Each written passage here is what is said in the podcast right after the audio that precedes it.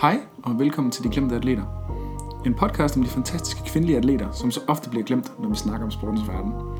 Hver episode dykker vi ned i historien om en kvindelig atlet, som vi synes, du burde kende. Deres bedrifter, deres forhindringer og de forunderlige veje, som deres liv så ofte tager. Mit navn det er Jesper, Og jeg er Trine. og vi er dine værter.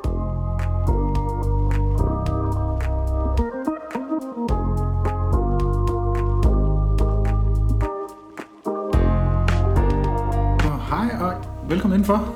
Vi er klar med endnu et afsnit.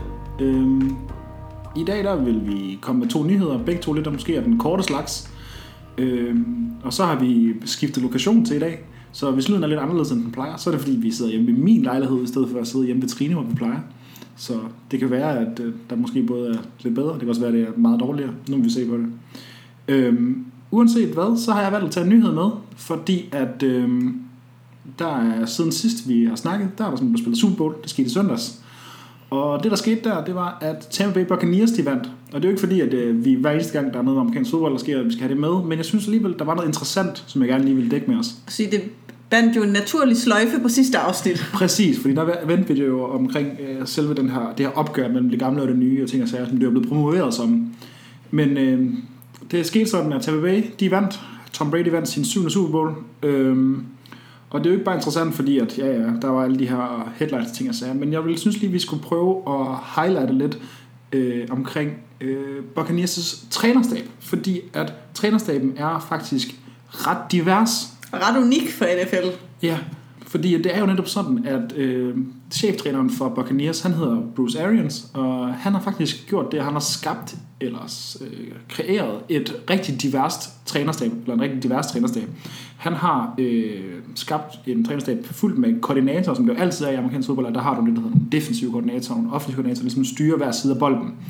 Og det er sådan, at alle hans koordinatorer er sorte, øh, hvilket ikke er sket før på en Super Bowl vindende øh, mandskab. Der er, findes sorte trænere og sorte koordinatorer, og der er også sorte head coaches. Det er ikke så meget det. Men de er ofte ikke flertallet på de, de trænerstab. Det er præcis. ofte lidt den der klassiske, den e, sådan en uh, token, uh, en sort person i, på trænerstaben. Præcis, så derfor så er det øh, ret stort, at øh, de mest øh, betydende øh, trænerpositioner, ud over headcoachen, alle sammen er besat af, af sorte øh, mænd. Øh, så det synes jeg i og for sig er mega fedt. Der er nogle tidligere spillere og andre øh, prominente navne. Der er for eksempel en Byron Leftwich, som nogen måske kender for at have været tidligere quarterback for Jaguars og øh, rundt omkring ligaen. Men øh, ikke nok for at nævne det, så er der også en anden ting, der er rigtig, rigtig fed ved den her trænerstab. Og det er, at der er to kvinder med. Øh, der er den assisterende fysiske træner, der hedder Maral Javadifar. Øh, og så er der en assisterende defensiv linjetræner, der hedder Laurie Locust. Og der har ikke været en defensiv linjetræner tidligere, der har været kvinde i ligaen. Så derfor så synes jeg bare, at det er mega fedt, at den her defensive linje, som faktisk blev highlightet rigtig meget i løbet af kampen, som værende utrolig dominerende, og hvad hedder det, sendte Kansas City Chiefs quarterback på øh, de vildeste løbeture i løbet af hele kampen. Så derfor synes jeg bare, at der var nogle ting, som var... Det er ret sejt, den er coachet af en kvinde. Yes, altså i hvert fald assisterende coaching Ja, ja, en kvinde, men, men med. men med en kvinde indenover, og det synes jeg er sindssygt nice, og det betyder også bare, at de gør et sindssygt godt stykke arbejde. Også bare, at det bliver normen. Altså sådan det der med, at øh, det virker... Altså han blinker ikke et øje, når han er blevet spurgt om det. Han er meget sådan, trækker på skuldrene. Det som vi tidligere har snakket om uh, Becky Hammond, og der er på San Antonio Spurs i NBA. Præcis. Og Greg Popovich's uh, hvad skal man sige, attitude eller indstilling til det. Netop. Det er bare at tro på, at uh, hvad skal man sige, folk, der kommer fra forskellige veje i livet, mm. de bringer også noget værdifuldt med til deres uh, træner sådan, uh, position. Helt sikkert. Så det var en, øh, måske en lidt en anden alternativ vinkel ind til at fortælle skulle sige, det var, det var noget frisk, øh, et frisk pus på en kamp, som ellers var, hvad skal man sige, øh, med Tom Brady, more of the same. utrolig ensidigt og ikke særlig spændende kamp, øh, men, øh, men stadigvæk en god historie, der så er kommet ud af, hvad hedder det, af Super Bowl. Så hvad hedder det, øh, nu har jeg garanteret hørt for 17. gang, at Tampa Bay Buccaneers de vandt Super Bowl, men måske havde I ikke hørt det her før. Nej. Og så er vi nået til min øh, historie, som jeg Ja. prøver at holde kort, fordi jeg tænker, at øh, jeg kan snakke meget længere om det her. Men øh, som der er blevet nævnt mange gange på den her podcast, så er jeg rigtig glad for WNBA, kvindebasket i USA. Ja. følger det meget, og her den 1. februar, der startede WNBA Free Agency. Og for Ja. dem, der ikke ved, hvad det betyder, det er, at det er der, man kan skrive kontrakt med nye spillere og bytte dem, altså trade dem frem og tilbage mellem sæsoner. Ja. Øhm, og for at sådan sige det mildt, så altså, det gik ned. Der har været, altså, du har jo nedsmeltet på Twitter, så jeg tænker, at der er nok, det, har, det er gået vildt for sig. Ja, men det har det. Øhm, WNBA har øh, før 20-sæsonen fået en ny CBA, det vil sige det, man kalder sådan en overenskomst, vil man kalde det, altså sådan, og, hvilket har betydet, at øh, der er større salary cap, altså sådan, at holdene som selv har flere penge, som de kan skrive, øh, altså sådan, De, må bruge, de har lov til at bruge flere penge på spillere. Præcis, og så det er generelt bare gjort, altså sådan, der er kommet nogle altså sådan, omstændigheder i den her CBR, som gør, at spillerne kan rykke mere rundt, og de kan få større kontrakter, og det har sat endnu mere gang i det her free agency-markedet. Så der var sket nogle kæmpe ting. Blandt andet, den første sådan store nyhed, der rystede WNBA, det var Candice Parker, fra, øh, der har spillet 13 sæsoner i Los Angeles Sparks, og som egentlig er ansigtet på den franchise. Hun vendte tilbage til sin hjemby og har skrevet øh, under med en kontrakt med Chicago Sky, Whoop, whoop. som jo så er dit hold. Ja. Øhm, fantastisk spiller, altså sådan, øh, og som hvad skal sige, var ret overraskende for folk.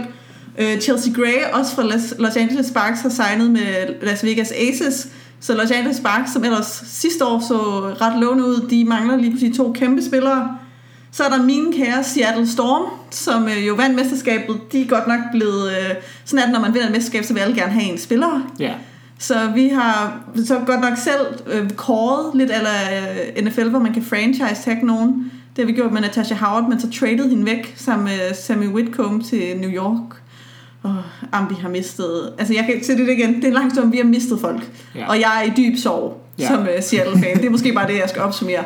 Det er, at øh, Og hvis man vil øh, følge Trines stille og rolige nedsætning til øh, Insanity, så kan man gå ind forbi hendes Twitter-profil, Ja, og, så, ja. og så se, gå to uger tilbage, og så bare stille og roligt scroll op, og så se, Men altså opsummeringen af det her egentlig er bare, at det har været sindssygt spændende, og der er også nogle hold, der er blevet sindssygt stærke. Altså Chicago Sky og Washington Mystics og Las Vegas Aces og Minnesota Lynx.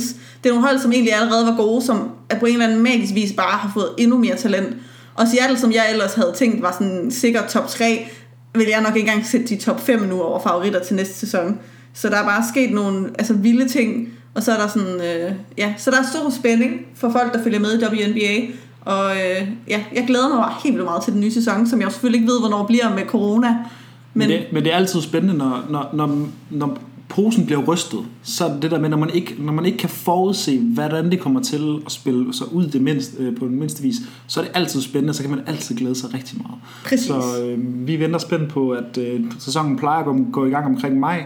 Øh, så nu må vi se med corona, men vi håber. vi håber og venter spændt på at se, hvordan det, det ender ud.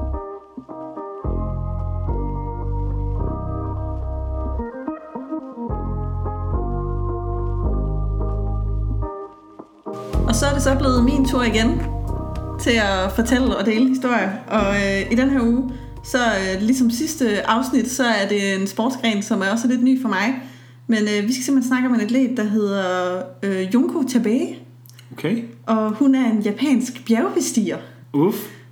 Så-. Hende har jeg sjovt nok aldrig hørt om. Nej, Nej. det, øh, jeg havde, sige, for mig var hun også, jeg lærte hende faktisk at kende øh, gennem, jeg har min, en bog, der hedder Game Changers, Ja, den har du godt nævnt før. Ja, som sådan er et, lidt en coffee table bog af forskellige kvindelige atleter, hvor hun er i. Så jeg har egentlig hvad skal jeg sige, læ- lært om hende for lang tid siden. Og så tænkt på hende til det her, så synes jeg egentlig, det, jeg har haft det virkelig sjovt med at grave dybere ned i hendes historie, fordi jeg må indrømme, jeg heller ikke ved særlig meget om øh, bjergbestigning Nej. øh, og hvordan det fungerer, så det har egentlig for mig også været en lærerig oplevelse. Det eneste, jeg ved om bjergbestigning, det er, at jeg har set den der Free Solo-film om ham der, der gerne vil øh, klatre den der fuldstændig vanvittige øh, bjergside. i- El Capitan i Kalifornien, Præcis. men uden snor. Ja. Ja, lige præcis. Det er det eneste, jeg ved om Ja. bjergbestigning. Altså jeg vil sige, det jeg virker, ved om det, det er, at jeg har engang læst, øh, der er sådan en bog, der hedder Into Thin Air, mm-hmm. øh, af John øh, Krakauer, tror jeg han hedder. Det er ham, der også har skrevet Into the Wild. Uh, Ja, Fremragende. fremragende. Og han har skrevet Into Thin Air, fordi han tilbage i 96 var med på sådan en Mount Everest-ekspedition. Okay. som gik grueligt galt, hvor der så døde otte personer. oh, Øhm, og det, Ja. jeg, kan, jeg kan anbefale bogen, den er vildt god, men den har også traumatiseret mig omkring øh, bjergbestigning, fordi jeg tror, jeg gik derfra og var sådan, hvordan vil nogen, hvorfor kunne nogen finde på at gøre det her mod sig selv? altså sådan er egentlig sådan, du kommer fra, når du har læst den bog. ja. Øhm, Den er, så det har sådan været min indstilling, så det er også lidt den indstilling, jeg går ind til med det her afsnit, men samtidig ja. så er det jo også nogle, altså, man er også et vildt menneske, Det må man når man gør det. Ja. Øhm, og der synes jeg, og hvad som Junker, hun lavede nogle vilde ting, kan jeg allerede sige. Ja, Og, og satte nogle øh, sindssyge rekorder glæder mig til at høre. for, for kvinder så i bjergbestigning. Så jeg synes, vi starter. Øhm, hun blev født øh, den 22. september i 1939. Ja, Så vi skal lidt tilbage. Hun er så født i noget, der hedder Miharu i øh, Japan. ja, Øh, var sådan øh, en øh, søskendeflok af syv. Den femte datter. sådan. Meget almindelig. Øh, sådan noget. Hendes far havde sådan et printeri, og hendes mor var hjemmegående husmor, som var meget almindelig for Ja. ja. Japan den tid. Øhm, og hun blev faktisk som barn set som et ret skrøbeligt barn. Og øhm, altså sådan, så man måtte ikke nu, muligvis sådan have tænkt, at øh, hun kom til at bestige. Det lå ikke i kortene, at hun skulle til at blive sådan en bad bitch med Nej. at klatre høje bjerge. Præcis. Sindssygt. Øhm, men hun havde så dog sin første erfaring med bjergbestigning som 10-årig. For ja. der var hun med på sådan en klasseudflugt, øh, hvor der, de var til sådan en nationalpark i, Japan, hvor de besteg øh, noget, der hedder Mount Nasu i Japan. Og det er simpelthen en bjerg, der alligevel har en højde altså sådan på to kilometer over, øh, hvad skal man sige, sø, hedder det søniveau? Havniveau? Ja, eller havniveau, tror jeg er. Ja, Søniveau kan vel være alt muligt forskelligt. ja havniveau. Så det Ja. var alligevel også sådan et altså, OK bjerg. Ja, det er da højere, end jeg nogensinde har været, tror jeg. Ja. nærmest. Øhm, og hun fortæller også sådan, altså selv om det, der sagde hun sådan det der med, at øh, min, øh, min lærer tog mig med til det her, en øh, ufrugtbar vulkan, og der var sådan øh, varmt vand, der strømmede i floden, og ellers var det koldt om sommeren, og så fik jeg at se en verden, som jeg ikke kendte, og det gjorde mig ivrig efter at se andre steder, jeg aldrig havde set før. Så det var ligesom allerede der husker hun det. Men jeg vil så sige, Junko, hun var sådan, selvom hun var betaget af bjergbestigning, så var det ikke sådan lige korten, at det skulle være en reel mulighed, fordi hun voksede op i sådan omkring øh, anden, altså 2. verdenskrig og slutningen af 2. verdenskrig, og der var Japan rigtig fattigt. Altså sådan, og var i national øh, krise, så hendes penge, øh, familie havde ikke penge til så dyr en hobby. Nej. Øh, hun siger også selv, altså sådan, Japan øh, var meget dårlig på det tidspunkt. Jeg kunne ikke tænke på at klatre bjerge eller en anden form for fritid. Vi måtte bekymre os om, hvad vi ville spise. Ja. Øhm, Det tog ligesom præsidenten, at man ligesom skulle sørge for, at der var mad på bordet, for Ja. ja. man ud og klatre. og Japan dog havde, har en øh, lang tradition for sådan opdagelsesrejsende og eventyr og sådan noget. Det er egentlig en del af det. Men øh, det var ofte ikke anset for noget, som der var passende for kvinder. Nej, Øhm, der er sådan et... Øh, et ja, velkendt tema i øh, programmer. Det må man sige. Øhm, ikke overraskende, at det dukker op. Og der er det her sådan, japanske sådan, ordsprog, som jeg øh, blev nævnt, som hun nævner flere gange i de ting, jeg har læst om hende, som jeg synes var ret passende. Det er øh, sømmet, der stikker op, hamres ned. Ja. Så sådan det der med, at du, sådan, det var ikke, øh, du skulle ikke skille dig ud. Nej. Så skulle du ligesom ret ind, og kvinder kunne ikke være bjergbestigere. Nej.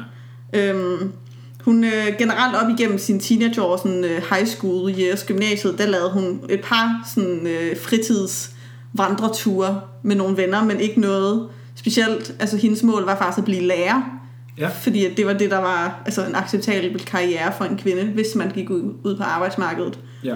Øhm, så i 1958, der blev hun indskrevet på sådan Tokyos, det var sådan noget, der hed Showa Women's University, hvor hun så tog, mm-hmm. øh, læste litteratur. Ja. Og øhm, mens hun gik der, så fandt hun så en ven, som også var vild med bjerge, og de tog på nogle vandreture sammen. Men altså igen, ikke noget, hvor man sådan tænkte mindblowing. Nej, nej. Hun blev så færdiguddannet i 1962, øhm, og lige efter der, så blev hun medlem af en lille bjergbestigningsklub, Okay. der var, som jo så primært øh, var mænd. Ja. Øhm, og så siger hun så også sådan selv, altså sådan, næsten hver weekend gik jeg ud til et bjergeområde, og i løbet af ugen efter arbejde, så trænede jeg. Altså sådan, hun gik virkelig faktisk op i det. Men hun synes dog stadigvæk, at det var en god oplevelse. Fordi dem, hun mødte omkring så mange mænd, at de havde ikke lyst til at klatre med hende. Nej.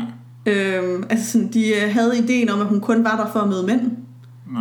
Så de troede, at hun ligesom kom for at finde, altså møde mænd og for at date. Ja, ja. Og sådan tog hende ikke seriøst i, at hun var der for at klatre og for at lære. Mm. Øh, hun sagde dog, med tiden var der et par af de lidt ældre mænd eller herrer, en del af klubben, som lidt mere accepterede hende og var villige til at tage på klatretur med hende. Men ellers så følte hun sig faktisk ikke så meget en del af fællesskabet Nej. øh, i den her bjergbestigningsklub. Hvilket jo er su- Det er jo super ærgerligt. Især når man gerne vil lægge sin tid i det og blive bedre, og jeg tænker, så er der ikke nogen, der vil lægge tiden i en. Det er jo også det, vi snakkede om i forhold til alt mulige, alle mulige andre sport, for eksempel da vi snakkede om øh, Lela Lombardi sidste, sidste gang, med, at hvis der er ikke nogen, der ligesom prøver at tage de kvindelige talenter og gøre dem stærkere, hvor skal det så ligesom komme fra, hvis, hvis de... Præcis. Også når man er tidlig i en sportsgren, Det så det. betyder fællesskabet noget. Altså sådan det der med, at du kan have lov til at stille et dumt spørgsmål, og være sådan, hvordan gør jeg her? Hvis folk så fnyser eller griner af dig, Det, altså, det sociale betyder næsten alt, især når du snakker ungdom. Altså, så handler, det, så handler det jo bare om, at det skal være fedt at komme der, og det skal være fedt at være der, og så er sporten er griner nærmest uanset hvad, fordi at du er der sammen med kammerater.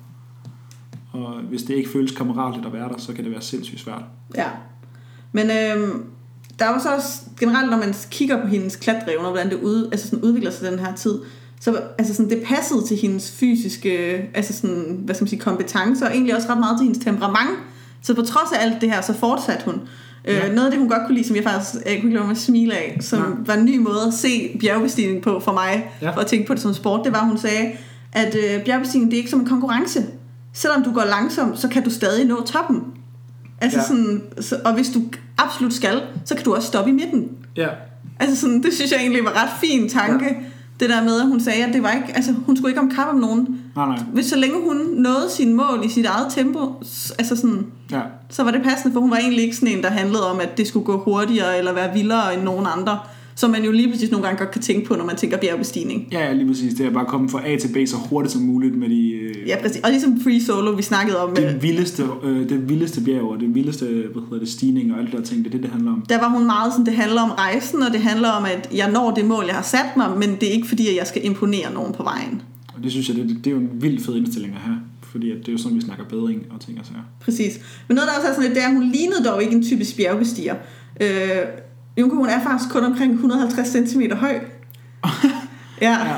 Så altså, det er jo også, altså Japan, der er gennemsnitshøjden øh, højden er også meget lavere, men altså sådan, hun har selv sagt, øh, jeg læste noget af hendes, øh, hun har sådan en biografi, hvor hun også sagde, at folk bliver altid meget overrasket, og senere hen efter hun ligesom var blevet lidt mere et navn i bjergbestigning, at når hun sådan kom ud og skulle møde folk, eller have sådan en eller anden, øh, sådan, du ved, tale for nogen, så var folk sådan, er det hende, du ved? Fordi at, altså, man forestiller sig noget andet, når man tænker bjergbestiger.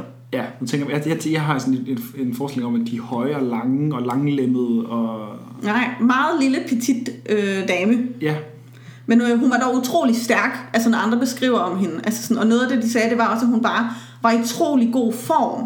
Ja. Så noget af det, der også betød for hende, det var, at hun blev næsten aldrig højdesyg. mm, For højdesyg, det er jo det der, det kan komme an på, om, øh, altså sådan, hvor meget du optager ilten, og du kan blive dårlig, hvis du ikke får ilt nok i høje højder. Mm. Og det sagde de, at hun klarede sig utrolig godt i høje højder. Altså hun blev meget, meget, meget, meget, meget, meget sjældent ramt af højdesyge.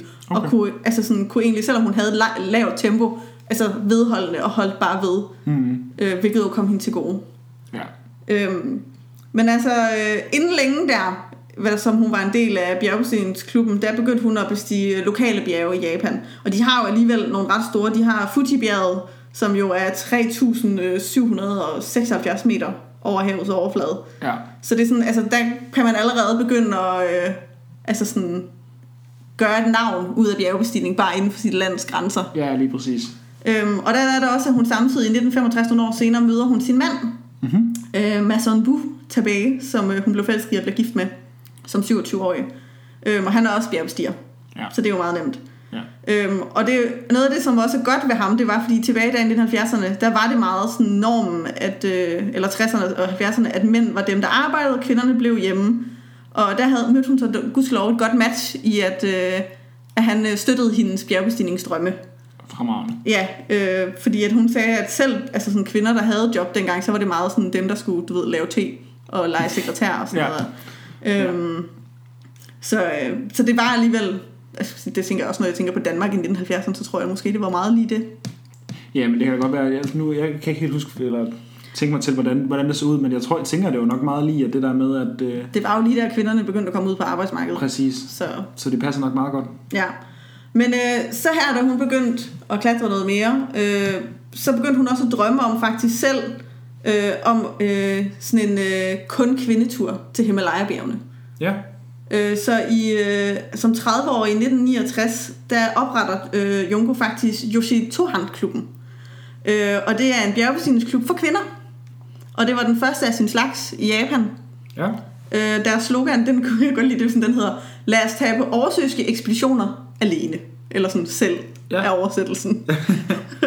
det kan jeg godt lide. Øhm, og hun har selv sagt, at hun grundlagde simpelthen klubben altså som resultat af, hvordan hun selv var blevet behandlet af mandlige, Ja. altså bjergbestiger, at hun Så hvis andre skulle starte sammen, så skulle det, så skulle det simpelthen være en bedre oplevelse for dem, der så startede i hendes klub. præcis, øh, hun sagde det der med, at de fleste japanske mænd i min generation forventede, at kvinder blev hjemme og rengjorde huset. Altså ja. sådan, så, øh, og mange af, hvad hedder det, altså sådan, at de her kvinder, de var jo ligesom hende nye i det. Hmm. og udforsker. Noget af det, jeg synes, der var ret øh, interessant, når hun forfaldt og- om den her Yoshi Tohan-klubben, det var, at øh, i Japan, der er der det her med, at øh, der er det en svaghed at stille spørgsmål også.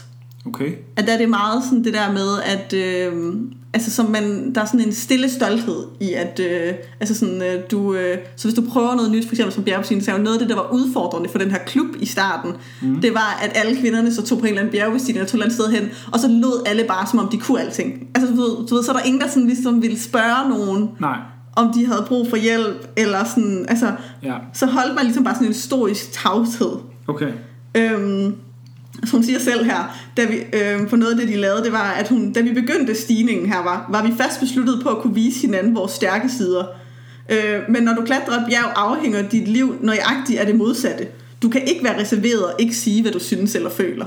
Nej. Altså sådan, det var også det, hun sagde. Altså, man har jo brug for sådan at sige, kunne sige til sin øh, person ved siden af. Hey, jeg er ved at være træt. Jeg hvis vi skulle lige holde en pause, hvis man bare sådan ved med at presse hinanden, så kan det godt gå galt. Præcis. Øhm, men hun sagde, det var så også noget af det der, at den her klub så også gav rum til efter tiden. Det var, at de her kvinder ligesom kunne give slip på det der. Ja. Og det begyndte at blive norm, at man kunne sådan sige, jeg ved ikke, jeg Nej. ved ikke, hvordan jeg gør det her, eller præcis, jeg er træt, eller sådan, at man også ligesom kunne tabe ansigt, eller i hvert fald give slip på masken, uden det var sådan et kæmpe tab. Ja. Og samtidig med, at hun så har den her klub, så hjælper hun så med at finansiere sine klatreaktiviteter, ved hun arbejder som redaktør for uh, The Journal of, Journal of Physical Society of Japan, sådan en videnskabelig journal. Øhm, og så øh, begynder de ligesom at drømme om, at de skal noget mere. Altså sådan, de skal ud og, nu sætter de, så- de skal ud og bestige bjerge, altså Ja. sådan store bjerge. Ja. Øh, men før man skal det, så skal man øh, i Japan på det tidspunkt, der skal man være en del af Japan Mountaineering Association, som ligesom er, og der skal man søge om medlemskab. Og første gang de søger, der bliver de afvist. Ja, selvfølgelig. Jeg skulle, lige, jeg skulle faktisk næsten til at afbryde det. Ja, du skulle sige. Lad mig gætte. Det var sådan, I, I see where this is going. Ja, lige præcis. Ja. Øh, men de søger igen, de er jo ikke tyverne, det op, og bliver så gudskelov godkendt Nå, okay. øh, anden gang. Jeg skulle lige sige, at skulle af en kæmpe øh, retssag om et eller andet med at få lov til men det, det var, gik så heldigvis anden gang. Gudskelov gik anden gang. Ja. Øh, og så er det, at Yoshitohan-klubben, de øh, begynder deres første ekspedition i øh, 1970. Mm-hmm. Og de øh, vælger det nepalesiske bjerg Annapurna 3. Kender jeg ikke på stående fod. Nej, det er et ret stort bjerg. Nu har jeg faktisk, at den her grund er det eneste bjerg, jeg har i mine noter ikke har skrevet højden på. Ja. Det, øh, Vi kan lige... Øh, og det her, det klipper vi selvfølgelig ikke ud, så nu sidder vi lige og venter på, at Trine, hun... Okay, det er 7.555 meter over. Det er ret højt. Ja, altså Mount Everest er jo sådan noget 8, øh, 8.800 et eller andet, så sådan, altså, det er deroppe af. Ja, vi har et okay højt bjerg. Ja. Øhm, og det øh, er så øh, hende, der er blevet ansvarlig for at være sådan ligesom ekspeditionsleder. Hun er gruppeleder, så det er Ja. også hende, der skal stå for logistikken. Og det er lidt skræmmende at planlægge det i Nepal, når hun øh, har aldrig selv øh, rigtig rejst. Altså sådan, hvad, altså, hun er ikke den store øh, eventyr, og hun kender jo ikke Nepal. Nej, hun har klart nok været ude af Japan, eller hvad? Præcis, og så er det også det der med at skulle stille spørgsmål. Nå, ja. Den er jo alligevel også lidt svær, men hun, hun klarer det. De har tiltroen til hende. Øhm, og de kommer afsted på den her ekspedition. Og øh, dog undervejs går det ikke helt nemt. Flere kvinderne på den her øh, bestigning, de får højdesyge. Øh, det er jo det der med lavere ildtryk i store højder. Ja. Man kan få hovedbinen kvalme, og i svær, altså den meget svære grad af det, der kan man jo få svimmelhed eller også synsforstyrringer, og Ja, ja. kan gå, gå meget grueligt galt. Ja, ja, det kan være faktisk. Øhm, og det kan jo igen også være rigtig svært, hvis der ikke er nogen, der vil indrømme svaghed. Ja, Så det er jo også derfor, det er vigtigt at have, hvad skal man sige, det- gode relationer i det sin, kræver åbenhed. i sin ekspedition. Præcis. Og det er også derfor, hun er, altså sådan, som hun leder jo har, er medansvarlig, altså, eller hun er den, der har ansvaret for dem. Mm-hmm. Hun har brug for at vide deres forhold og også deres sådan, kapaciteter. Og hun har også brug, altså ligesom hun, hun siger også selv, jeg har brug, du, du har brug for at have et forhold, når du klatrer, hvor du kan sige, jeg har brug for at gå langsommere. Altså sådan, mm. Og det er jo også, at hun siger selv, under den her bjergbestigning ved Annapurna, der bliver de jo ved med at lære hinanden at kende. Og bjergbestigningen altså igen tvinger dem til og sådan at anerkende deres personlige begrænsninger og acceptere hjælp fra hinanden. Ja. Så det er stadigvæk sådan en learning experience. Øh, Ja. Men de når toppen den, øh, den 19. maj i øh, 1970. Sådan. Og det er via en, øh, en øh, rute på sydsiden af bjerget. Og da de når toppen, så bliver de også den første kvindelige og den første japanske bestigning af bjerget faktisk. Sådan. Så det øh, skriver de sig ind i historiebøgerne allerede der. Mhm. Og det er så til øh, Junko og så et andet medlem, der hedder Hiroko Hirakawa, som bliver valgt til at hvad skal man sige, fuldføre den sidste bestigning. Fordi sådan er det jo nogle gange med ekspeditioner, så det er ikke altså sådan alle, der når toppen, og nogle gange så har man mindre og mindre ild på vejen, så det er ligesom de to, der laver, hvad skal man sige, det er lidt sjovt, de kalder det sådan det sidste angreb Mm. mod toppen, men det er de to, der ligesom øh, fuldfører den sidste stigning, øh, og der har de to guides med sig, to Sherpa guides. Og så havde de også, øh, de havde et kamera med, men øh, temperaturen var så kold, at sådan, filmen knækkede, så de har Nå. faktisk ikke nogen... Øh, De har ikke noget bevis eller de, har ikke, de har ikke noget, eller sådan, de, foto på toppen. de, de har ikke noget foto på toppen. Nej, Øhm, ærgerligt. Ja, men øh, Junko hun fortæller selv, at sådan bestigningen af Annapurna, den ændrede hende dybt. Altså Mhm. mm-hmm. sådan, at øh, hun sagde, at nu havde hun ikke længere frygt for at tabe ansigt. Altså sådan, hun sagde, at hun var ligeglad med, hvad folk tænkte om hende, og sagde om hende bag hendes ryg. Altså hun sagde, at hvis folk vil kalde mig den skøre bjergkvinde, så er det okay. Ja. Der var ikke nogen, der skulle stoppe hende fra at øh, gøre det her igen. Prøv at, høre, jeg har været oppe på 7,5 km højde og gået der med en masse kvinder. Fuck ja, jeg kan, altså, jeg, I'll do what I want. Præcis. Altså, det er for, det er for nice. Og så er det, at øh, efter at øh, tilbage og Hirakawa, de havde klaret øh, Annapurna der, så beslutter de sig for i øh, Yoshitohan-klubben, at øh, det næste, de skal takle, det er da naturligvis øh, Mount Everest. Ja da, der var den. Sådan. Det er det, vi går efter. Mm-hmm. Øh, og Mount Everest, som der ikke ved det, det højeste bjerg i verden, det blev første gang besteget i 1956. Så vi er altså, på det her tidspunkt 14 år efter. Ja, ja ja, så der, altså, der er ikke mange, der har gjort det på det her tidspunkt. Nej, præcis. Øh, og det er her, der har jeg tallet, det er 8.848 meter over vandet. Øh, og det, der så også er meget unikt øh, ved øh, Mount Everest, det er, at der er en dødszone. Det vil sige, når du når over 8.000 meter, så begynder menneskekroppen ikke længere at kunne fungere. Mm. Så, altså sådan, så er der ikke ilt nok til, at mennesker kan overleve, så der lukker din krop bare langsomt ned. Mm-hmm. Så øh, hvad skal man sige, du, når du kommer op i den zone, så handler det ligesom om at nå så hurtigt til toppen, og så hurtigt ned igen. Øh, og det er ofte også der, at hvad skal man sige, dem, der dør på Mount Everest, de, øh, De krasser af. Det, Ja. det er 8.000 plus. Ja, eller så er det også som følgedag, at hvad skal man sige, så har de været deroppe, og så på vej ned er de blevet så dårlige. At de ikke kunne klare turen ned. Ja, Ja. Øhm, og man bestiger ofte Mount Everest i sådan, også i ekspeditionsstil. Det vil sige, at man ligesom laver, der er en camp 1, en camp 2, en camp 3, så man sætter ligesom lejre på vej op, Ja. ja. hvor der er forsyninger og mad, og så som øh, bjergbestiger, så hvad skal man sige, pendler du lidt mellem dem. Så du øh, ligesom har the bare minimum med dig, når du ligesom klatrer, øhm, og, øh, og nogle gange går man også lidt op og ned, faktisk. Nå. Øhm, og det er også ofte fordi, grund af højdesyn, så er de der også i længere tid, altså så tager de til camp 1, og så er de der, hvert fald altså sådan de lavere camps der i lang tid. Altså så er de der nogle uger, så tager de til For at camp... vende sig til Ja, præcis, og så camp 2 er der længere tid. Altså sådan, så det er først, når de begynder at komme hvad skal jeg sige, højt op, at det sådan er virkelig sådan chipped. Det, det går stærkt. Okay. Ja. Det giver faktisk god mening. Jeg har, det jeg aldrig givet nogen tanker. Nej, nej, men det er jo noget af det, jeg for eksempel fandt ud af, da jeg læste den der Interstellar, hvor jeg også bare var sådan, jeg aner intet om, hvordan det her foregår, men det lyder redselsfuldt. Ja, det, det skulle jeg ikke noget af. øhm, men øh, Jeg klubben... synes, det er koldt i Danmark. Så. Ja, præcis. Men det er sådan, de gør, altså man bestiger Mount Everest. Øh, Ja. Og hvad hedder det? Øh, Yoshituhan-klubben, de opretter så et hold, som bliver kendt som The Japanese Women's Everest Expedition. Og det bliver ledet af en Aiko øh, Hisono, som, øh, hvad skal man sige, er hende, der sådan, hvad skal man sige, er lederen. Så det er ofte sådan noget med, at hun også er i basecampen. Altså sådan at har walkies til alle, og ligesom styre på, hvem har mad, hvem er hvor, har vi ilt, mm. den slags ting. Øh, og det ender med, at de er 15 kvinder, der tager afsted. Ja. Øh, og de fleste af dem har forskellige normale typer arbejde. Altså der er lærer, der er en, der er programmør eller socialrådgiver. øhm, og to af kvinderne, inklusiv øh, Junko på det her tidspunkt, er mor. For Junko har en øh, treårig datter på det her tidspunkt. Okay.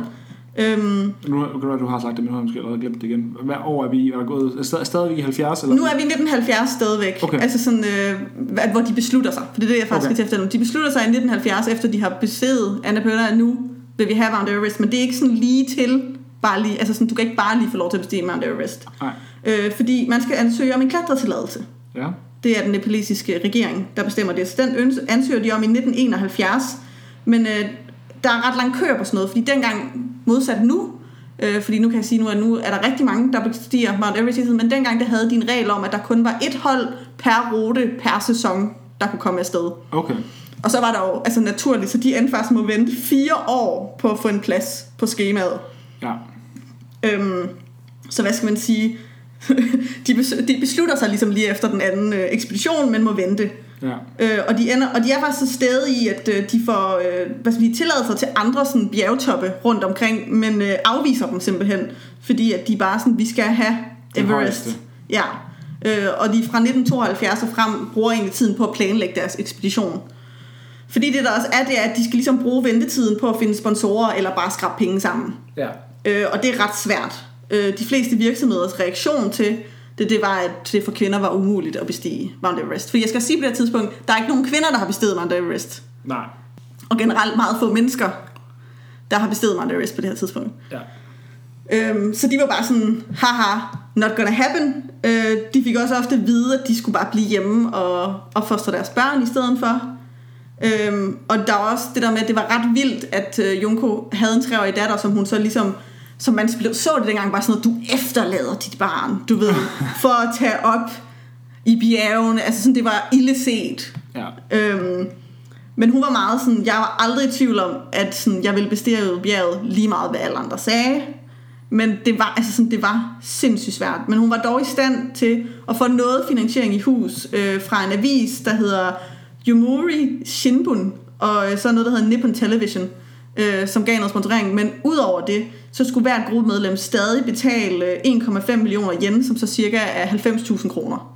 Og udover det, altså, så tænker man, okay, så nu er det bare gået, men så er det ikke engang fordi, de sådan havde en vild, sådan, altså sådan vild øh, udstyr, eller bare var mega godt klædt på. Det var faktisk så meget af deres eget udstyr, lavede de selv. Altså de syede selv handsker, de syede selv øh, altså soveposer, alt muligt den stil, og de sagde også, altså sådan, øh, Junko, hun, for- altså sådan, hun forklarer selv sådan noget med, at øh, de, havde, altså, de havde bare så begrænset et udstyr, så de havde ikke øh, så meget ræb, eller så mange af sådan, alle de ting, der stod Hun sagde, på normalt, når man klatrer op, så øh, er der jo det der, hvor man sådan ligesom, hvad kan man kalde det, man anker, altså man sætter noget fast, jeg ved ikke, hvad tingene hedder, hvor du ligesom sætter dig se- selv fast i bjerget. Ja. Det gør du måske hver 20. til 30. meter. Mm-hmm. Men de havde ikke nok af dem, så de gjorde det kun hver 80. meter. Og hun sagde, at det er jo sindssygt farligt, fordi så kan du have falde længere. Altså hvis Ja. du så falder, så falder du jo De 80. Så de er 80 meter. Ja, så det, og der var sådan... Jeg læste et stykke hende, altså sådan, der er mange ting, hvor hun siger, at vi havde slet ikke det udstyr, så hun er også bare sådan selv, nu her i bagklodskab, ikke gør som os. Altså hun var meget sådan, det var ikke en sikker eller ok måde, altså sådan, som vi besteg, altså sådan, som vi gjorde, altså gik op ad det bjerg i den eksplosion. Hmm. Not okay. Hvilket også er bare vildt, altså sådan, at de ikke kunne øh, få den opbakning, brug for, så de var bare, og de så også bare gjorde det alligevel. Ja, ja. Øhm, fordi det var sådan, at Junko hun underviste i klaver, altså for at hjælpe med at skaffe nogle midler. Og øh, altså sådan, jeg synes det er ret vildt, at de også prøvede at lave vandtætte handsker ud af sådan noget øh, betræk til biler og sy bukser og øh, gamle gardiner. Altså sådan, det var sådan noget, vi var ude i. Øhm, så altså, så er man virkelig bestemt på, at så skal man afsted. De skulle bare op ad det bjerg. Ja, så, men de får spænket og sparet og får samlet til, at de kommer afsted, og de har også en, dog en lang træningsperiode.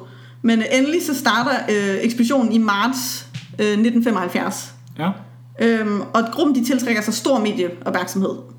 Der er jo 15 kvinder, der skal prøve at komme derop. Ja. Og så plus de er jo så også sponsoreret af, hvad skal man sige, en avis og et, øh, hvad skal man sige, en tv-station. Ja. Så der er jo journalister og et tv-hold, der er med. Ja. Vel ikke hele vejen. Det, det, var plan, altså, det var planen, de skulle. Okay. Øh, Sådan. så langt de i hvert fald Ja, altså, hvor langt de nu, nu kunne komme. ja øhm, og, øhm, så, og der er selvfølgelig også seks Sherpaer med, og dem der ikke ved, hvad en Sherpa er, det er en, øh, sådan et tibetansk folkefærd, der bor der i Nepal, som øh, altså bor højt oppe i bjergene og holder til området omkring Mount Everest, og de er meget kendt for at være guides. Altså, så det er faktisk, Sherpa, ordet Sherpa er næsten blevet synonymt med en, der guider dig op ad Mount Everest. Så det er sådan noget, det har de gjort lige siden det blev besteget i 1953, så er det sådan, altså så er der dobbelt så mange af dem, som der er bjergbestiger, som så ligesom, de har ligesom en hel industri, Ja. de lever af, af at få valgfarte folk op Ja. af Mount Everest. De er sindssygt hårdføre øh, bjergbestiger og kan klare sig helt sindssygt i temperaturer og uden ilt og sådan noget. Altså sådan, Ja. også bare den bog, jeg læste, Indtil den er, der er der nogle af de der sherper, det stuff of legends, siger jeg bare. øhm, Men jeg vil så sige, det er så også dem, der jo så også er døde flest af Ja. på Mount Everest gennem årene, fordi det er jo, hvad skal man sige, Både dem, det der er flere af dem, der bestiger dem. men så er det også dem, der er der jo for at tjene andre, så er det jo også dem, der sådan er lavest hierarkiet og bliver bedt om nogle ting og sådan noget. Præcis. Men der var simpelthen også et øh, seks Sherpa-guider med under holdet under hele den her ekspedition. Ja. Øhm, og den 4. maj, der, øh, de går i gang, begynder at stige op, og så her den, øh, er de, den 4. maj, der når de til Camp 2, som er 6.300 meter Mm-hmm. over, øh, hvad skal man sige, øh, havniveau. Ja. Øh, og det er ligesom på sådan en højde ryg mellem noget, der hedder Mount Nupte og Mount Lotse. Øhm, og det jeg tænker her, ved vi jo allerede, nu begynder de jo ligesom at nærmes, eller relativt termer, så er man ret højt op efterhånden. Øhm, og de slår lejr der. Det er fem af kvinderne, der er afsted her, fordi der er det, ligesom jeg siger, så valgfarter de lidt op og ned mellem camps, så der er Junko og fire andre kvinder, der er der.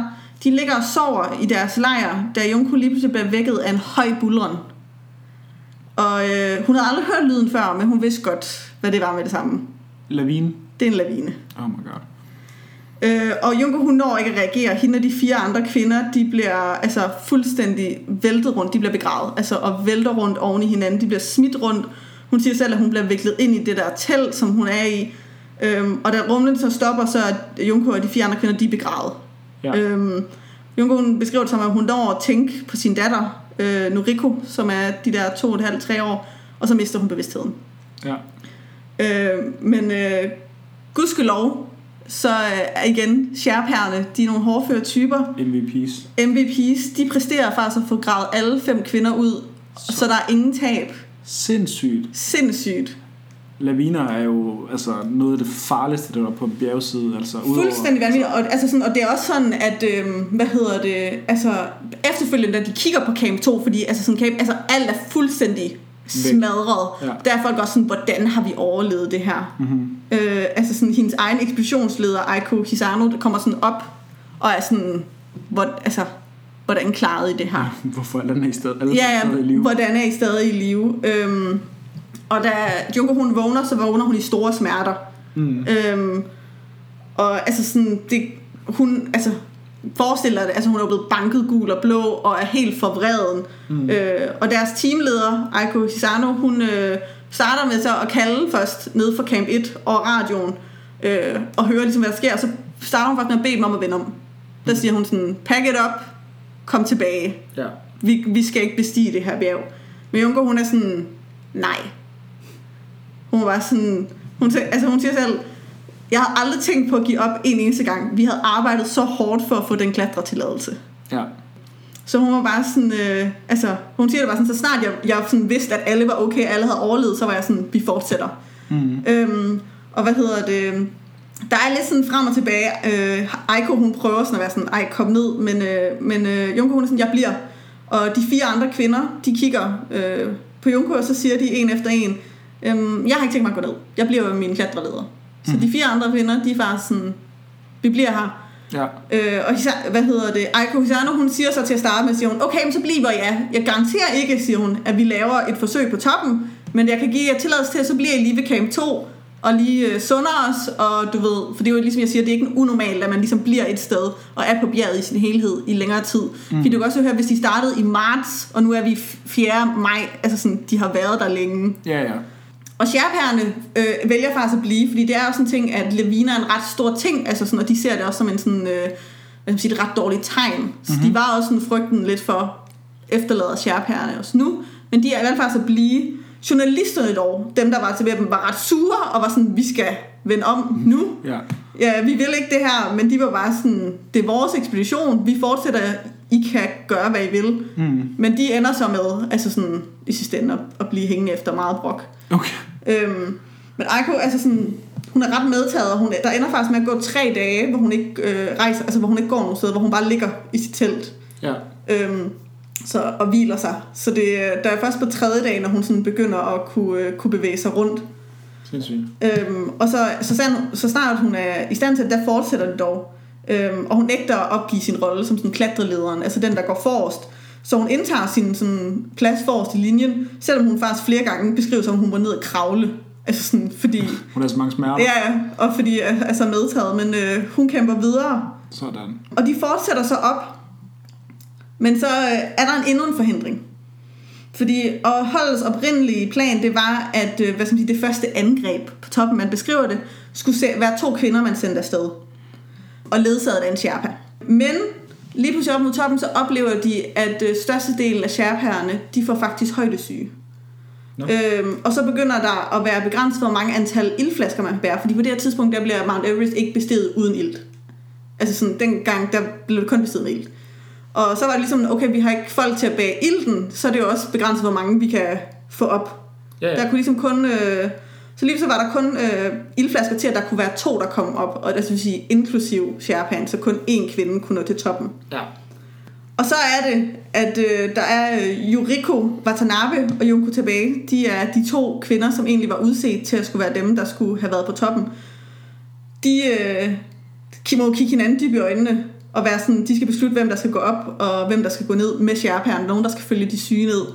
Øh, og Junko insisterer på, at, øh, at det er Yuriko, og Yuriko øh, insisterer på, at det skal være Junko.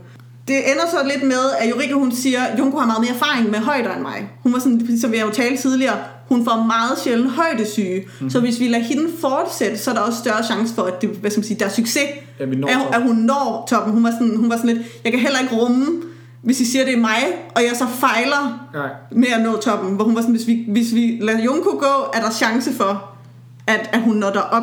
Ja. Det er jo så i sidste ende til teamlederen, Aiko Hisano, der sidder nede i campen, og hun ender så med at kalde op via radioen, og så sidst så siger hun, Tabai-san, du skal fortsætte.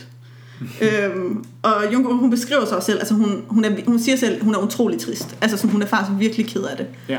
Øh, og virkelig hjerteskærende, at hun skal fortsætte alene og, og efterlade Yuriko, men det er den beslutning, der bliver taget. Ja. Så hun fortsætter alene, eller ledsaget sammen med hendes Sherpa-guide, som hedder Ang Sering. Øhm, men det er kun de to to. Og øh, de fortsætter så op.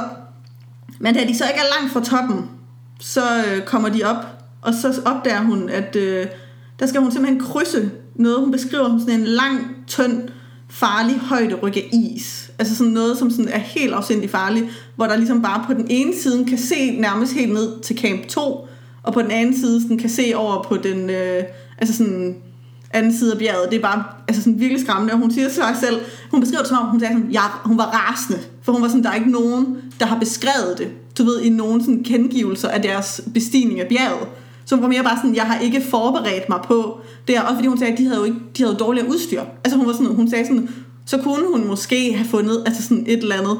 For det ender nærmest med, at hun siger bare, altså sådan hende, der var... Gobbeline eller sådan. Ja, ja, præcis. Altså hun siger bare, hun nærmest hende, der sådan ligger på maven hen over det, og så bare sådan, altså sådan er hakket fast, og så bare sådan kiver sig langsomt henover. Hun beskriver det selv som sådan en lang, den mest intense og skræmmende oplevelse hele liv. Hun sagde jo bare, al hår på hendes krop altså sådan, var bare oprejst, og hun holdt vejret sådan hele vejen over. Og så var det bare hende, der ligesom langsomt kravlede hen.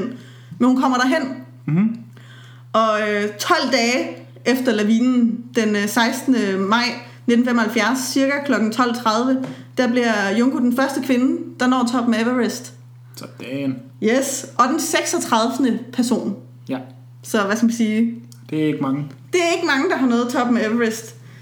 Hun siger dog selv, at hun umiddelbart, da hun når toppen, ikke sådan er sådan, hun kan, sige, hun kan ikke føle så meget glæde. Hun siger sådan, fordi hun har bare så ondt. Ja.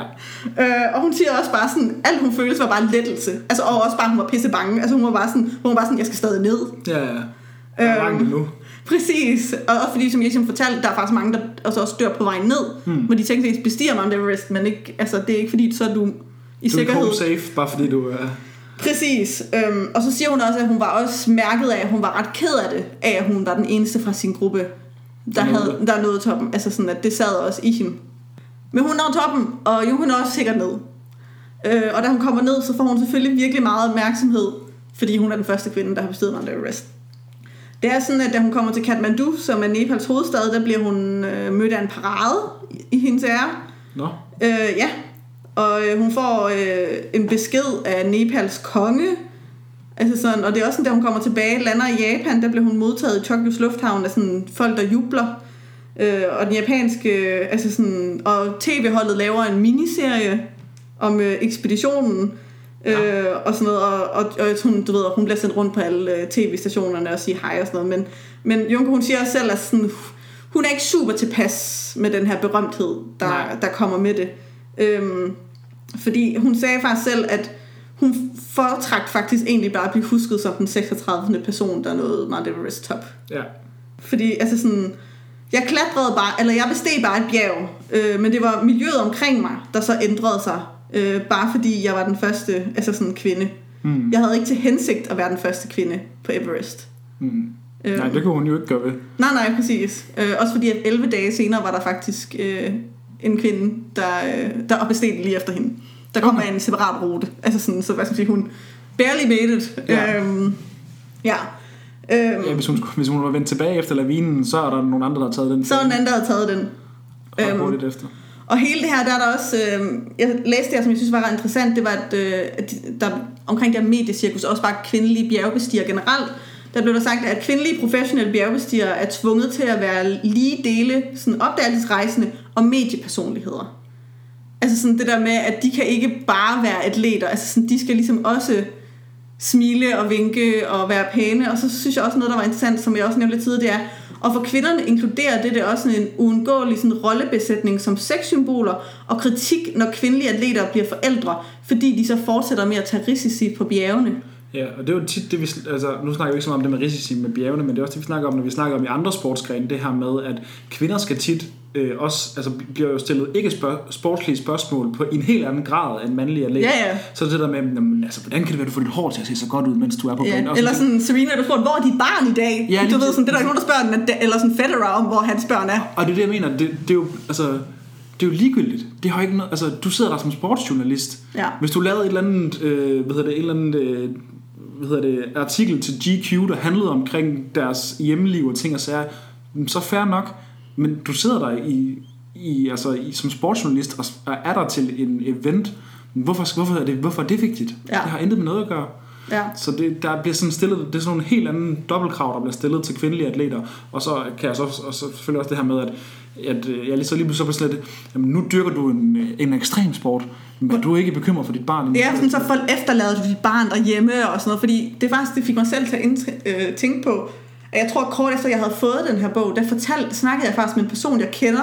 Ja. Jeg ved ikke, om det var om Junko, eller om det var en anden kvinde i bogen, hvor, hvor jeg kan også huske, hvor jeg, der var et eller andet med, at de var mor, og jeg kan huske, at den anden persons reaktion var sådan, også sådan, what? Hvorfor gjorde hun det? Ja. Eller sådan, hvor jeg også bare var sådan, og, hvor, og jeg kan huske min, jeg havde fortalt egentlig, var sådan, er det ikke fedt? Ja. og deres reaktion var sådan, det er overhovedet ikke fedt. Eller sådan, Ja, lige præcis. hvor det jo også bare sådan, okay, hvad med alle de mandlige bjergbestigere, der er fædre? Ja, ja, lige præcis. Burde de så bestige, altså sådan bestige bjerge? Jamen, det er det. Der, der, der bliver set sådan helt anderledes på det. Bare rent kønsmæssigt. Ja, og det, og det var hun jo så ikke vild med. Altså det mærkede hun så virkelig effekten af at være Mhm. den første. Mm, Øh, og følte sig meget sådan splittet og hævet i. ja. At efter det her, der accepterede Junko faktisk aldrig virksomhedssponsorering igen. Altså sådan det der med miniserien og journalisten, for hun synes heller ikke, at journalisternes altså sådan, øhm, dækning af dem var fair. Altså hun Nej. sagde faktisk meget, at det nogle gange var sådan lidt hånligt. At for eksempel så var der, hun beskriver sådan en episode, hvor der var nogen, der har taget et billede af dem til at læbe med på, og så skriver de sådan, du ved, se, de skal selv se skønne ud, mens de bestiger. Altså sådan lød som om det var læbestift, forstår hvad jeg mener? Du ved, sådan, kvinderne skal også se godt ud på bjergsiden, eller forstår hvad jeg mener? Ja. Så hun var heller ikke altså sådan super fan af den mediedækning, de så fik. Nej. Øhm, men det var også lidt, hun sagde sådan et, et offer, hun gjorde sig for ligesom at kunne få De manglede pengene. finansieringen, ja. Ja, lige præcis. Så ja, så hun tog faktisk aldrig virksomhedssponsorering igen. Øh, for hun sagde så, at hvis jeg accepterer sponsorering, så er bestigningen af bjerget ikke min egen. Mm. Det er som at arbejde for virksomheden. Og hun vil gerne være økonomisk uafhængig. Ja. Øhm, Det havde hun så måske også bedre mulighed for efter bestigningen, fordi inden der at få klatretilladelsen og alle de andre ting og pengene, finansiering, det var jo svært at skaffe det hele selv, kunne jeg forestille mig. Ja. Det snakker de også godt om. altså sige, det virker ikke til, for min som om det bliver meget nemmere. Altså sådan, Nej. hun, er, hun, er ikke, man bliver, hun bliver ikke sådan rig af at bestige bjerge. Nej. Øh, så hvad skal man sige, det fortsætter med hende, der øh, sparer op ved at, altså sådan, hun tager en meget, det hun kan, hun siger, det er, at hun tager sådan nogle offentlige optrædener. Altså så holder hun foredrag om at være den første kvinde, du ved, der bestiger. Ja. Sådan nogle offentlige betaler, eller så vej, vej, guider hun sådan andre folk til bjergtoppe, altså bjergbestigninger i Japan, du ved, i nationale parker. Eller, og så fortsætter hun også med at vejlede lokale børn, eller sådan, hvad hedder det, undervise lokale børn i engelsk og klaver.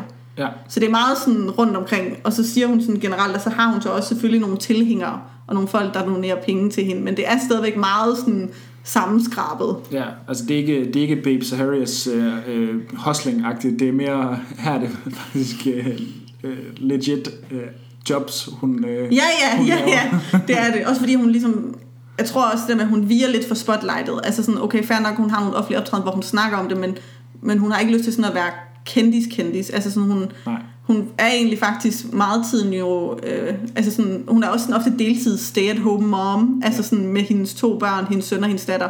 Og hendes mand har sådan et almindeligt job, hvor jeg tror, det var sådan noget Hyundai, Hyundai eller sådan et eller andet. Altså sådan, det er ikke fordi, Var han ikke også bjergbestiger? Jo, men han... Altså sådan, han, Men han, betaler heller ikke, det var heller ikke fuldtid. Nej, nej, han, han endte med at stoppe. Altså sådan, han gjorde det bare sådan i fritiden. Okay. Så var det sådan noget, så bestilte de bjerge sammen i ferierne. Okay. Hvor hun faktisk selv brokker sig over, at i Japan har man kun øh, to ugers ferie på det her tidspunkt. Så hvor sådan, han havde ikke ofte ferie nok til, at de kunne sådan bestige særlig mange bjerge sammen. Nej, det kunne ikke være alt for højt, fordi de skulle, de skulle Ja, være ja. i. Nu Og så var det ligesom kun ét bjerg, man kunne bestige om året. Altså Ja, sådan, det var ikke, øh, fordi man kunne det helt vilde. Men altså, som jeg også sagde nævnt tidligere, at øh, Junkos bestigning af Everest, det var så med hjælp med supplerende ilt. Altså Ja. sådan, det var meget normalt på det her tidspunkt, og den første bestigning af Everest uden supplerende ilt kommer først tre år senere i 1978. Mhm. Øhm, og det er ligesom jeg sagde, på det tidspunkt var det jo sjældent at bestige Mount Everest. Der var kun, hun var den 36. person, der gjorde det. I dag er der jo, altså det er sådan noget cirka over 8.000 mennesker, der har besteget Mount Everest. Ja, Og det er jo meget mere blevet til sådan en industri. ja. Øhm, Ja, vi har vel alle sammen set de der billeder af de der nærmest køer, der går op af, hvad hedder det, præcis. Og Everest. det rører den der bog Into the Air. Jeg, altså, jeg elsker, det er, bare min, det er bare mit opslagsværk omkring Mount Everest. Men den rører også på den der industrialiseringen af ligesom Mount Everest. Mhm. Mm-hmm. Men ja. Men øh, efter hendes karriere, øh, eller hendes, øh, hvad hedder det, sådan, øh, Mount Everest ekspedition, der fortsætter hendes karriere også. Og øh, hun øh, fortsætter med at bestige store bjerge også. Dog, altså alt det her, det er ikke med den samme opmærksomhed. Altså sådan, det er jo bare meget hende.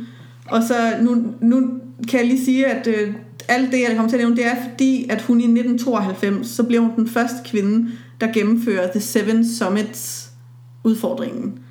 Og The Seven Summits udfordring, det er, at du bestiger de syv højeste bjerge på de syv kontinenter. Okay.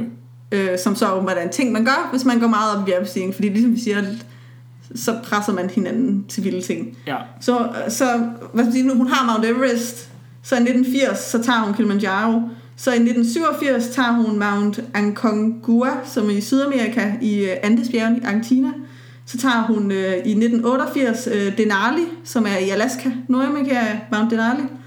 Så tager hun i 1989 øh, Mount Elbrus, som er i Rusland. Så tager hun i 1991 Mount Vison, som er Antarktis. Det synes jeg er ret sejt. Altså sådan, Ja, det, det er jeg, også, jeg sad og ventede på, hvad Ant- Antarktis Ja, og den, den, hendes beskrivelse af den, det var faktisk, hun sagde, det var selv den hun, da hun stod på Mount Everest, var sådan, det er den, jeg allerhelst vil bestige. Ja. Ja. Og hun beskriver det også selv, altså sådan, som sådan en helt anden verden, at stå på det bjerg jo sådan midt på Antarktis. Altså sådan, det var så smukt, og Mm. ja. Øhm, og så er det sidste så, øh, hvad hedder det, Punkak Jaya, som er Australien øh, i 1992. Og så med det bliver hun jo så den første kvinde, der gennemfører Seven Summits. Ja. Øhm, og det er ret sjældent. Altså, i 19, jeg kunne finde det seneste tal. I 2017 er der kun 275 personer, der har gjort det. Imponerende. Øhm, så altså, sådan, det er alligevel noget. Jeg kunne ikke finde ud af, hvilken rækkefølge hun var i det. Nej. Øh, men, men den første kvinde var hun. Øhm, og der blev selvfølgelig også skrevet lidt om det, dengang hun gjorde det i 92, men det var ikke sådan den store fanfare på sammen. Men hun, hun, hvad sige, hun, hun var et solidt navn i sådan en bjergbestigningskredse. Altså man sådan, da så vidste du godt, hvem Junko tilbage er. Men hun sagde også, altså sådan, selvom hendes bjergbestigning tiltrækker sig opmærksomhed på grund af hendes omdømme, så foretrækker hun også selv ikke at være i overskriften. Hun siger selv, øh, bestigningen af bjerget er belønning i sig selv. Ja.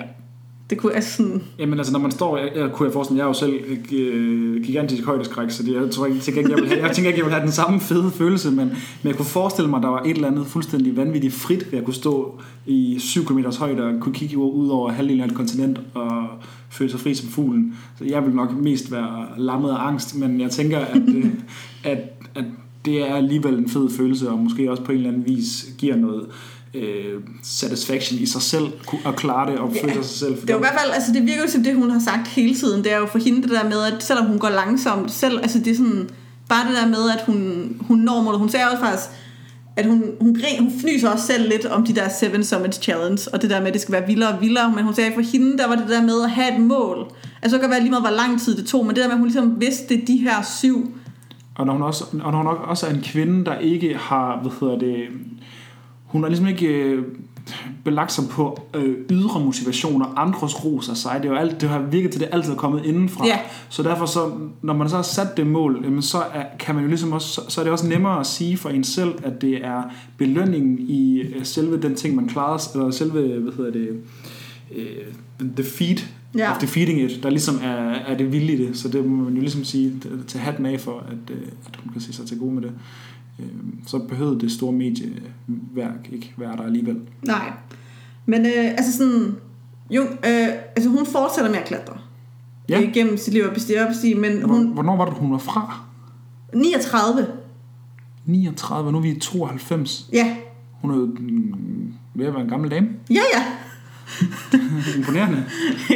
ja, ja. Altså, øh, hvad hedder det? Men, altså, øh, hvad hedder det? Hun, må have været, hun er jo i 50'erne her. Japanere er jo også dem, der har den længste, hvad hedder det, gennemsnitlige levealder. Ja, ja. Så, så hun er elgaranteret... Øh, Men jeg, jeg tænker også, tror du ikke også, der er et eller andet med, at hvis du bare støt klatrer bjerge, altså sådan, Ja, så, må du, så må du sådan... Øh, så er du nok også bare sund Ja, af natur. det du tænker jeg, men det er ret i. rigtig nok, altså det er, ja, hvor gammel har hun så været? 92? 92? Så kan man, det er nok det modsatte af cigaretter. For, for, for, for hver gang du har bestiget et bjerg, så kan du, til, så kan du tillægge dit liv nogle minutter, og så Ja, ja. bliver du bare ældre og ældre. Øh, ja. Men, øhm, men altså sådan, selvom hun er klasse, så er der også andre ting. Hun begynder faktisk øh, at arbejde øh, med fokus på klima. Og ja. hvad det betyder. I øh, år 2000, øh, hvor hun jo så er øh, 61 år gammel, Ja, øh, der afslutter hun sine postgraduate studier øh, ved Kyushu øh, University, hvor hun har fokus på miljøforringelse af Everest, forårsaget af affald efterladt af klatregrupper. Så hun ligesom specialiserer sig i det. ja. Øh, og hun er samtidig bliver også direktør og opretter øh, Himalayan Adventure Trust of Japan, som er en organisation, der arbejder sådan på et globalt niveau med at bevare bjergmiljøer. Mm-hmm. Øhm, og øh, hvad skal man sige, en af de der her trustens projekter, det var faktisk at bygge en forbrændingsovn, som kunne sådan brænde klatre og skrald, som sådan ligesom kunne være på bjerget. ja. Og noget af det, hun også gjorde omkring den tid, det var, at hun ledede, selv, ledede og deltog selv i sådan nogle oprydningsbestigninger, både i Japan og i Himalaya, sammen med sin mand og børn, hvor man ligesom tog op og, øh, hvad hedder det, ja, samlede skrald Samlet ind. skrald ind Ja. på det høje. Ja, for det, her, det er også det, man har set på de der, på de der hvad hedder det, billeder, af, når de står på de der lange køer, og de bare nærmest står, hvad hedder det, øh, hvad hedder det, røv til røv hele vejen op ad, op af, hvad hedder det, Mount Everest, at der, der flyder med skrald på, på hver sin side, fordi at folk jo Jamen det er også, smider det. man, ef- der er, man efterlader det, og det er jo, der er jo også ofte det der med, når folk har så lidt øh, ilt og så afkræftet, så henter man ikke noget. Det er Mm. også det der med, folk der er døde på bjerget, er jo på bjerget. Ja, ja. Der er jo ikke nogen, der henter nogen. Nej. Øhm, ja, men så det, altså, det var noget, hun gik meget op i, det der Mm. med bjergmiljøer, og øhm, Spoiler du mig ved nu at snakke i datid? altså hun er født i 1939, altså sådan, jeg føler ikke, at det sådan er super sad, hvis jeg sådan, vi er i år 2021. Ah, ja. Men De bliver også ældre japanere, så jeg tænkte, at det kunne måske være, Ja, der var en Det mulighed. er jeg ked af, der er lidt spoiler i min datid. Nej. Øhm, jeg kender det, nu tabte jeg, tror, der var et eller andet fun fact, jeg virkelig gerne ville have fortalt dig, som jeg øh, så glemte.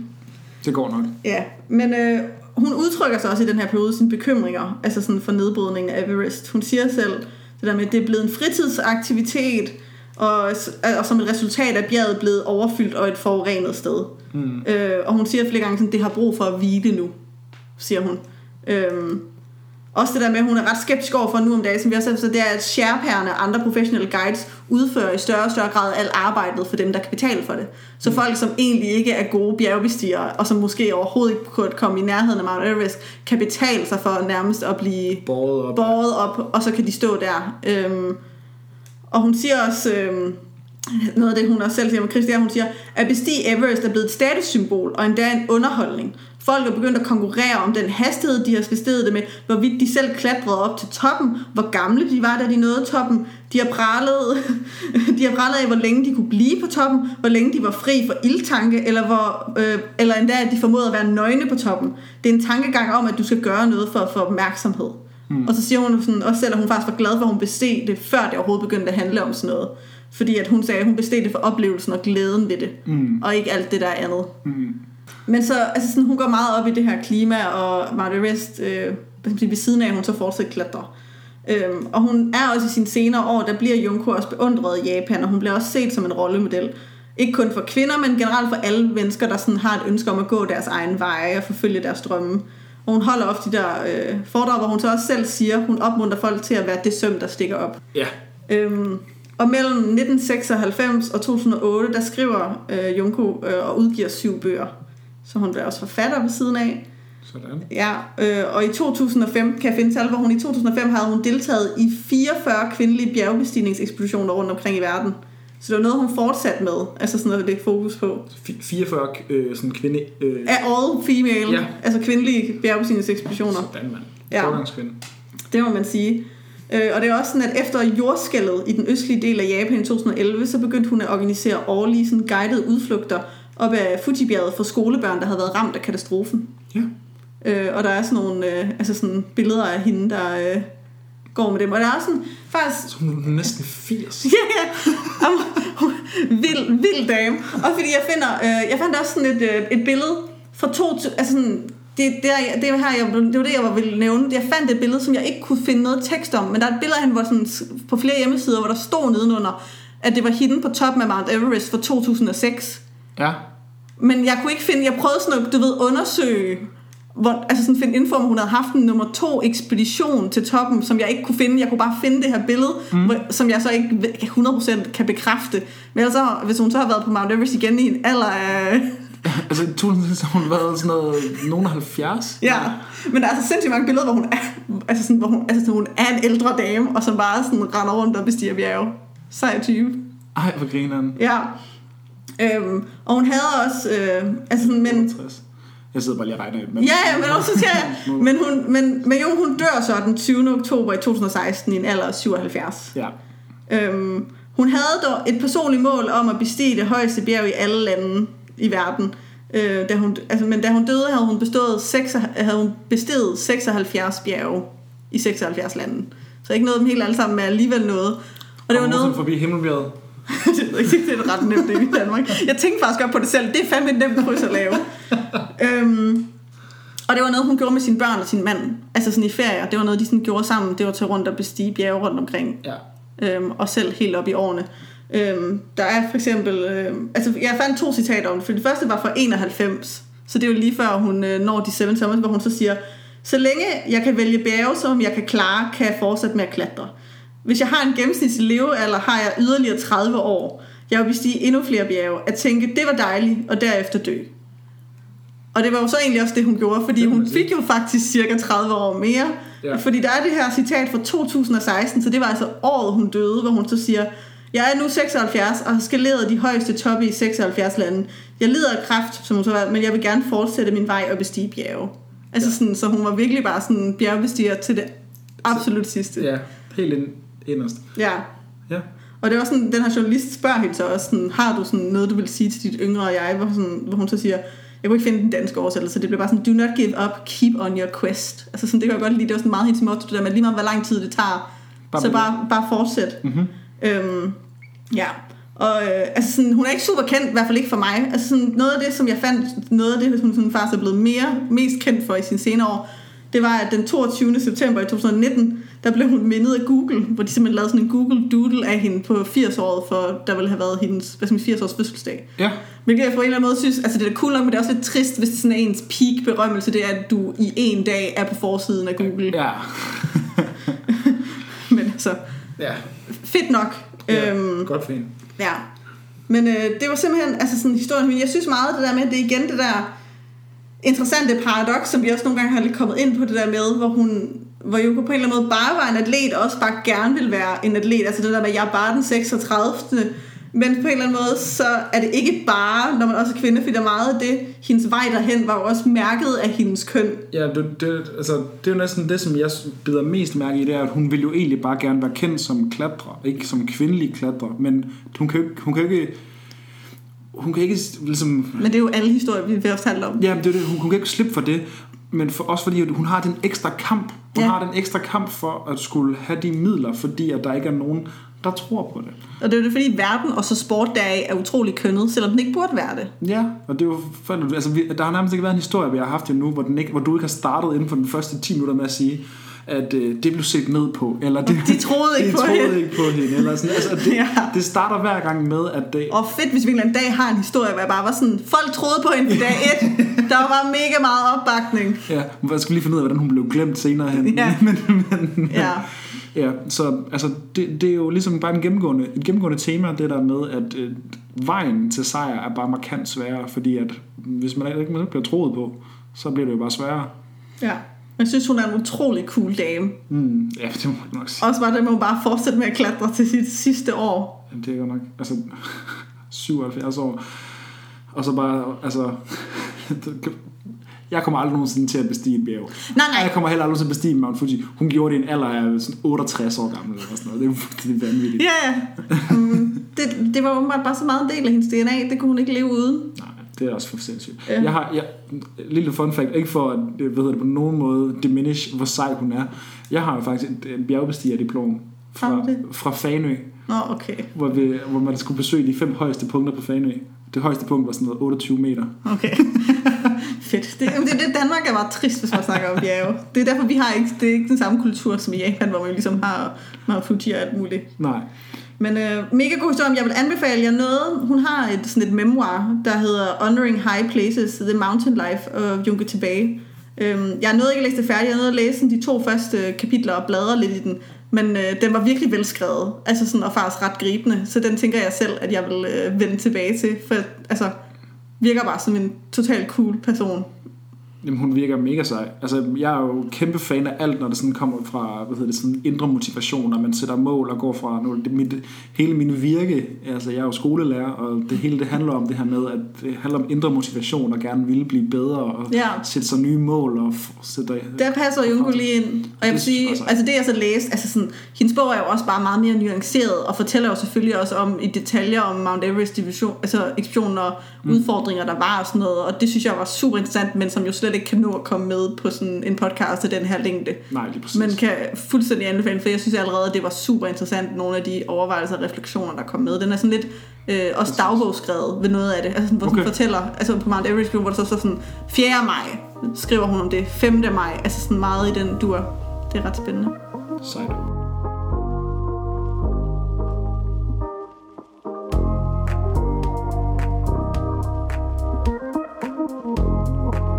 Endnu en gang, Trine. Tak for en fremragende historie. Øh, spændende.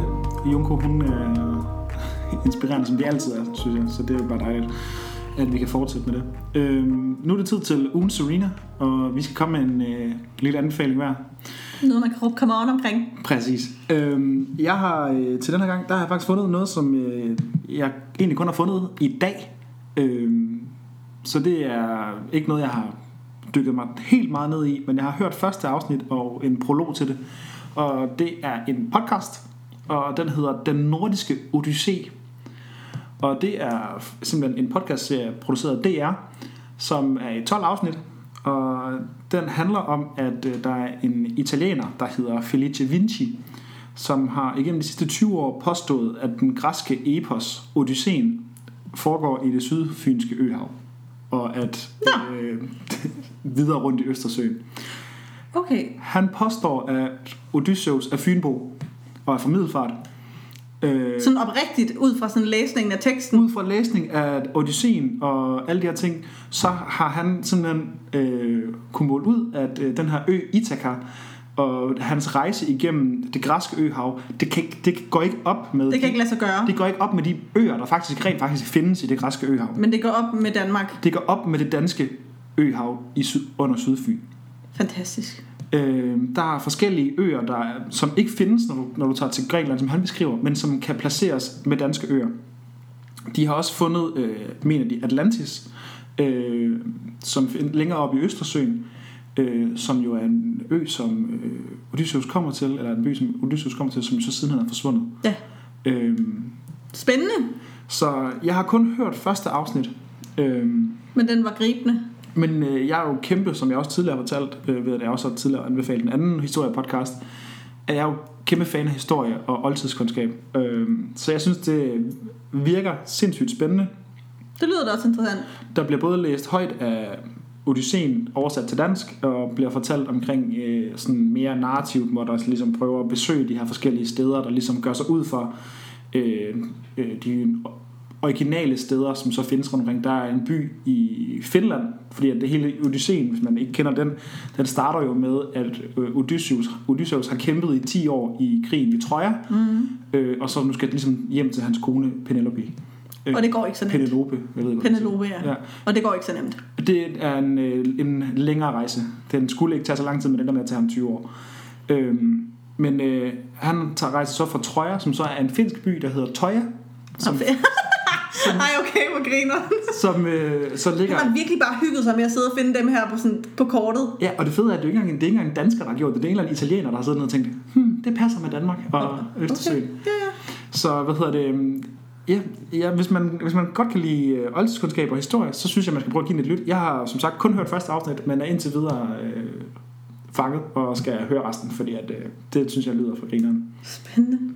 Ja, jamen så er det min tur til ugen Serena.